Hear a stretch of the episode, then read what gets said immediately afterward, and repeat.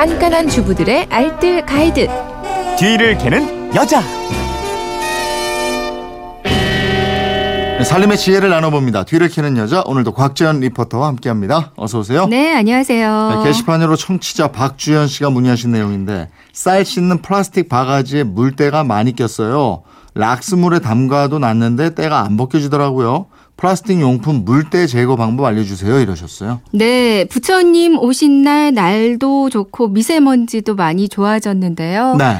바가지 세척 한번 해보겠습니다.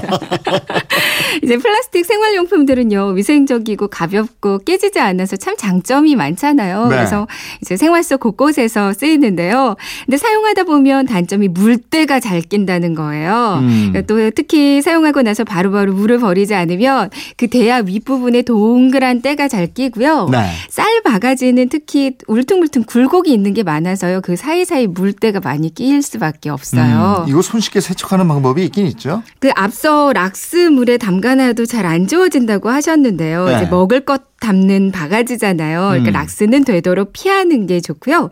대신에 설탕이나 밀가루를 이용하는 게 좋습니다. 아 이걸로 돼요? 설탕이나 밀가루 가지고. 네. 먼저 설탕이에요. 이제 물때 낀 바가지에 설탕을 솔솔 뿌리고요. 장갑을 끼고 막 문질러 주기만 하면 되거든요. 음. 물때가 낀 곳 위주로 문질러 주시면 되고요. 그리고 물로 헹궈내면 물때가 아주 쉽게 벗겨집니다. 네. 바가지에서 나는 냄새도 많이 제거할 수가 있어서 더 효과적이고요. 음. 밀가루를 사용한다면 밀가루 풀을 만들어 주세요. 네. 그러니까 씻을 대야가 뭐 한두 개쯤이라면 설탕이 낫고요. 음. 좀 여러 개 많이 있다면 밀가루 풀을 한번 만들어서 이걸로 닦아주면 아주 조- 좋아요. 오, 밀가루는 뭐 유통기한이 지난 뭐 오래된 밀가루 이런 이런 거 괜찮아요? 네네. 그러니까 오래된 밀가루는 사실 눈에 보이지는 않지만 그 안에 곰팡이가 그득하거든요. 아. 그러니까 유통기한이 지난 밀가루를 일단 물에 풀고요. 불에 살짝 올려서 끓이면 금방 걸쭉한 밀가루 풀이 만들어집니다. 예. 이걸 대야, 뭐 바가지 등등, 그러니까 물때가 낀 플라스틱 용품들에 다 발라주시고요. 음. 그리고 주방 용품뿐만 아니라 욕실 용품들도 많이 있잖아요. 세수대야, 네. 뭐 목욕 의자, 비누곽 등등. 그러니까 물때가 낄만한 것들에 다 발라주세요. 음. 밀가루 풀을 바르고 그대로 1 시간 정도 방치를 해두고요. 그 다음에 물을 살짝 묻히고 골고루 문지르면서 닦아주세요. 그리고 깨끗한 물로 여러 번 헹궈주면 까맣게 낀 그 물때뿐만 아니라 이렇게 만져보면 매끈한 게요. 네. 눈에 잘 보이지 않는 물때까지도 깨끗하게 제거됩니다. 오, 플라스틱 제품 이것도 미련 없이 교체 해야 될 시기가 있는 거죠. 네. 그러니까 합성 수지는 햇빛에 직접 노출되면 색이 변하면서 품질의 변화가 빨리 일어난다고 그래요. 네. 그래서 평소에도 직사광선 피해서 보관하는 게 좋겠고요. 플라스틱 용기는 열에 약한 경우가 많잖아요. 음. 그러니까 불이나 뜨거운 것 가까이 놓거나 직접 가열하는 것도 조심하셔야 하고요. 이제 장시간 사용해서 흠집이 생겼거나 색이 변했다. 아니면 냄새가 배어서 어떻게 해도 냄새가 잘 빠지지 않는다면 이때는 그냥 교체해 주는 게 좋습니다. 음. 그리고 플라스틱 용기를 세척하실 때는요. 이제 거친 수세미나 소를 사용해서 세척하는 건 주의하셔야 하는데요. 흠집이 생기기 쉽고요. 그 사이에 미생물이 또 증식할 수가 있거든요. 그 부드러운 수세미를 사용해야 되겠네요. 네.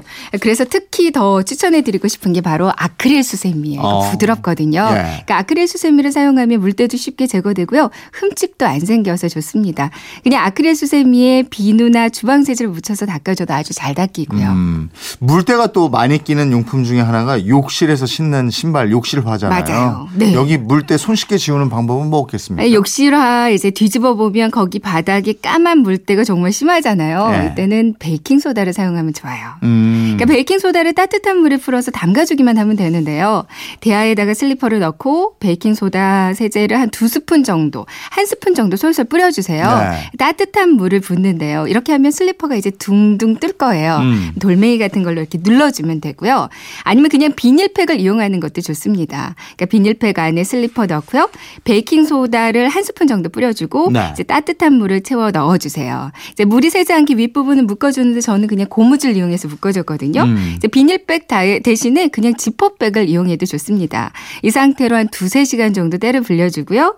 시간이 지나서 소를 이용해서 바닥의 홈 부분을 특히 칫솔로 문질러 주니까 좋더라고요. 음. 그러니까 힘을 안 줘도 싹싹 잘 지워지거든요. 네. 이런 식으로 닦아주시면 어, 집에 있는 플라스틱 용품들에 모두 광이 날 거예요. 그렇군요. 알겠습니다. 살림에 대한 궁금증 어디로 문의해요? 네, 그건 이렇습니다. 인터넷 게시판이나 MBC 미니 또 휴대폰 문자 샵 8001번으로 보내주시면 되는데요. 문자로 보내실 때는 짧은 건 50원, 긴 건 100원의 이용료가 있습니다. 네, 지금까지 뒤를 캐는 여자 곽지연 리포터였습니다. 고맙습니다. 네, 고맙습니다.